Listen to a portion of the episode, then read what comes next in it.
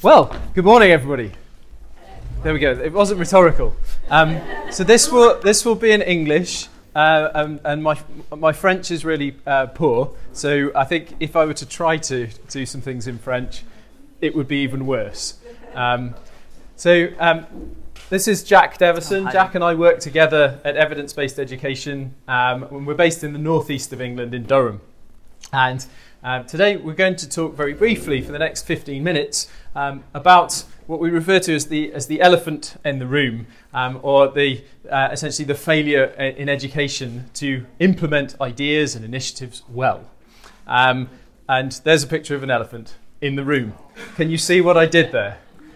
Yeah. Okay. So we'll move on now. Um, so in education in schools uh, broadly, we've known for a long, long time that um, uh, there are certain things that are certainly perceived anyway to work broadly. Uh, people will talk about, you know, feedback is really important and feedback is something that we should all engage in and feedback works, right? Well, when we start to look at the evidence on feedback, if you can go back to uh, things like Kluger and Denisi's meta-analysis from the um, mid-90s, you find some interesting facts. Um, of the studies that they collected together, and there was a huge number of them, um, over a, a third of those studies actually found negative impacts on student outcomes of certain types of feedback. So, not all feedback works, right? Well, what about professional development? That's got to be a good thing, yeah? Engaging in teacher professional development, that has to be a good thing. Well, sadly, um, there's a case against that as well to a certain extent. And John Gray, who's a former uh, philosopher at um, the LSE uh, in London, uh, possibly I think one of the most depressing people on earth, um, uh, talks rather wonderfully about uh, what he calls the resolute avoidance of unsettling facts, the human condition that actually when we think that it might upset us or we might find it difficult to know something, well, then the preferable option is not to know. And one of the things that we know actually about teacher professional learning is that one off workshops and listening to inspiring speakers is rarely sufficient to change teacher practice in a way that actually has an impact on student outcomes. What we know is that we need to think about the active ingredients of these initiatives that we put together, to look at the research evidence that's out there and to figure out well, what are the component parts that need to be replicated, recreated in our context in order to see some of those positive effects of feedback or of teacher professional learning. And not to throw the baby out with the bathwater and say, aha, all professional learning is bad and all feedback is terrible. It's what's been called in England, certainly, the Bananarama principle. For those of you who don't know about 80s English pop music, why would you?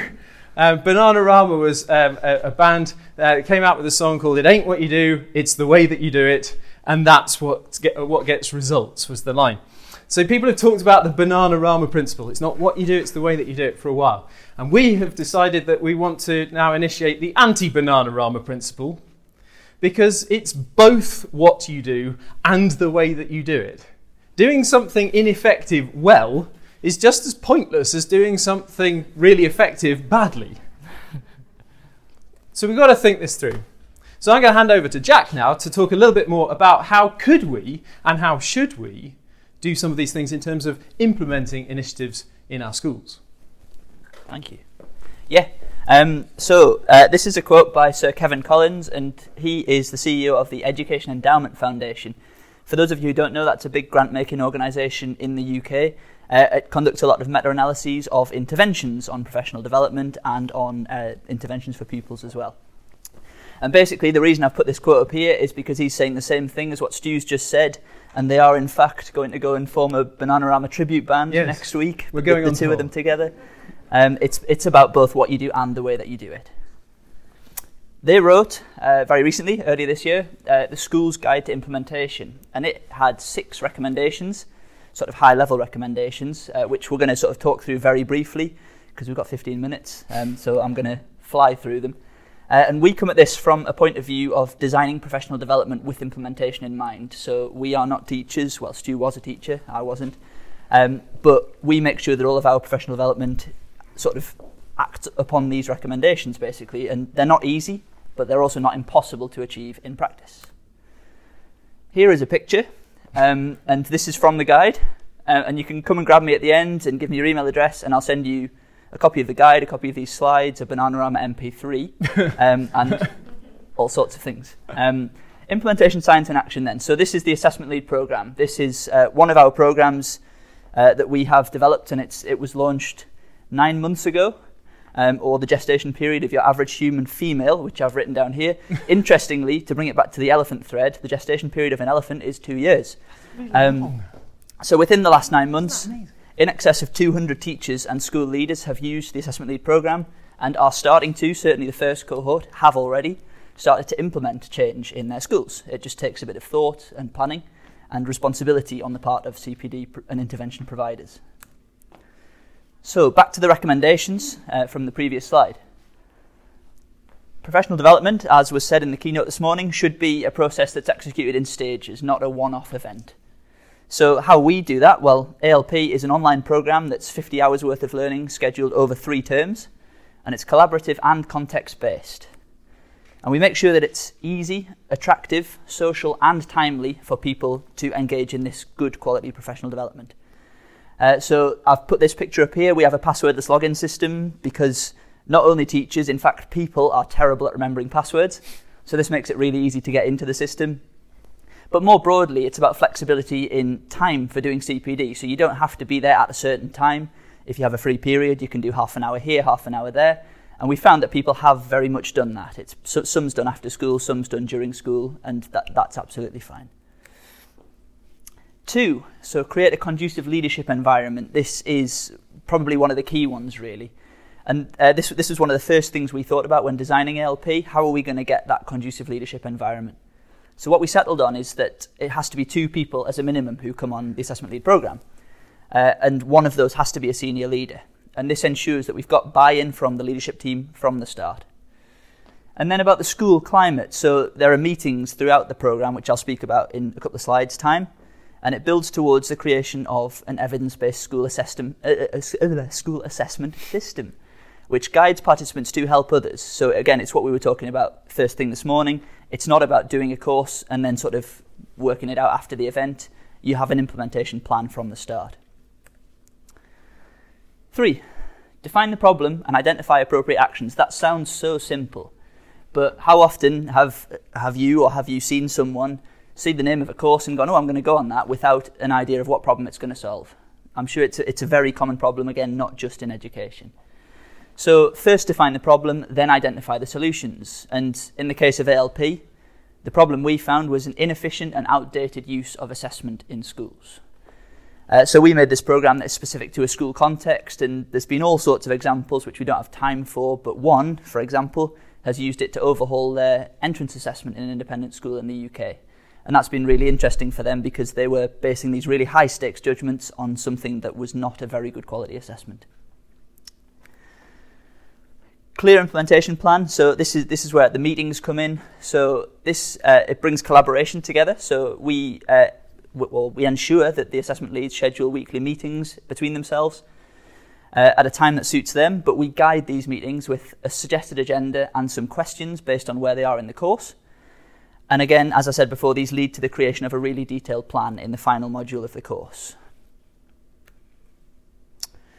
And then about supporting staff and monitoring progress. This is the final module, so it builds on the skills from the first three modules and uh, it helps the assessment leads to lead others in that great practice.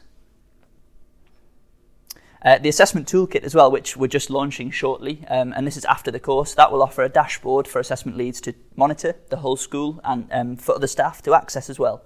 And it'll have all sorts of tools in there from the course that other staff who haven't been on the course can also use. Finally, and uh, number six is planning for sustaining and scaling from the start. So people are always the intervention, but it's a fact that particularly in international schools, people leave and move all the time. So, how do you mitigate against that? Well, not everyone needs to know every part of the evidence based school assessment, assessment system in this case. I'm really struggling to say that this You're morning. doing well. Keep Thanks. going. Um, but enough people have to be able to do their bit, and everyone has to know their part in the system. And that will help mitigate the risk of losing staff, and it ensures that the intervention is scalable in the long run as well. So uh, we go through a process of identifying different roles for different types of staff and different levels of leadership in this assessment intervention. And uh, that ensures distributed leadership, but also collective ownership, so everyone has, it, has their part to play. So, final word from me we are doing what little bits we can to help um, move this elephant out of the room. Uh, but that change has to come from within the room, within schools. Uh, because the CPD, well, I say CPD, a lot of what is marketed as CPD probably isn't actually continuous. It's probably just professional development. Um, and the market will change when that demand comes from schools, and we hope that sooner rather than later because there is really good quality stuff out there. Back over to Stu to talk about the consequences of not improving implementation. Thanks. Thank you. So, five minutes. Oh, well, I can relax now and just take it steady. Yeah, we've got ages. Um, Okay, so we so uh, we recognise that uh, you know assessment is a really uh, important pillar of good good pedagogy. Um, but for a long time, certainly in schools in the UK and with the, the schools that we're working with around the world, in uh, Peru and in Mexico and Nigeria and Uganda, it's been perceived as a kind of bolt-on. You know, it's the it's just an added thing that you do and a, and a burden quite a lot of the time. So we wanted to try to derive greater value from assessment because we know that that value exists. Uh, but we also wanted to do it in a way that um, extended this, this um, professional development to become truly continuous, to embed, to, to uh, integrate, so that over time it became just an automatic way uh, that people would respond to certain situations. If we don't address some of these real um, issues around implementation, around looking very closely at the support factors that are required for interventions to succeed, around what the research says from process evaluation data about how people feel and about how they interact with particular strategies and approaches, um, and uh, if we don't start to, to think very clearly about those things, then why would we assume that the research evidence that we're starting to bring more and more into uh, school systems, why would we assume that that will actually have an effect? Because one of the things that we know, if you look back at uh, the King's Medway Oxford Formative Assessment Project from the 1990s, the one that Dylan Wiliam and Paul Black and Christine Harrison worked on, um, you see there um, the early evidence for assessment for learning. Um, and you see there some really quite high quality evidence um, quite scalable evidence for the impact of certain assessment for learning strategies. And then you look across the last 20 years, certainly in the education system in England, and think, okay, well, all teachers say that they're doing assessment for learning, yet we haven't seen anything like the same changes in student attainment or achievement that we saw in that project. And we went and asked Christine Harrison recently a question well, why? And she wrote a blog that's on our website that explains it much more eloquently than I can. But simply put, it's because we haven't been doing the things that people did in that project. Assessment for learning, as we conceptualize it, is not assessment for learning as it was tried and tested in that project. We didn't implement it faithfully. So, what happens if we don't attend to this?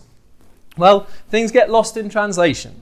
Researchers are working away collaborating with teachers to design interventions, to come up with solutions to real problems. But if what we do, and let's face it, I used to be a teacher and I used to love nothing more than coming up with my own bright idea and my own way of thinking about it, and I'll do a little bit of this and a lot more of this and tweak it like this, then why would we expect to see anything like what was found in the original research? If we change it, if we do something completely different, we'll probably get something completely different. And if things continue to get lost in translation, um, we've got a real problem. And as Jack said, when we look at interventions in schools, there are countless interventions that people talk about, you know, with reading programs or mathematics programs or behavioral programs or whatever it is. But ultimately, people are the intervention. People make the difference. So if the people who are making that difference don't truly understand that they need to think very carefully about those support factors, those active ingredients of the interventions that they're putting into place, then we're probably not going to see the kind of um, uh, the realization of evidence-based practice that we actually might. We might miss something. And there's a bigger problem with this as well. Um, I got, a couple of years ago got really interested in um, teacher burnout and stress. And one of the things that we know from Hobfoll's conservation of resource theory is that the more that you expend personal resources in a professional context without replenishing those things, the more likely you are to experience stress and burnout. if we're expecting teachers to engage with research evidence, to do things that they find difficult and scary and what have you, but we don't give them the time, the frameworks, the support to do that really sensibly, and also if they think that what they're implementing, well, it doesn't work because we're not doing the same thing that was in the research or I don't understand why, it can lead to actually an even more heightened state of stress and burnout. And we just create a new problem, but with the best of intentions. So I'm going to leave it there and simply say that that elephant that remains in the room at the moment um, can be pulled out and also pushed out. But if we just rely on researchers and other organisations to pull it out, or we just rely on schools to push it out, it'll never move. But doing it together, and the elephant will probably leave. Thanks very much.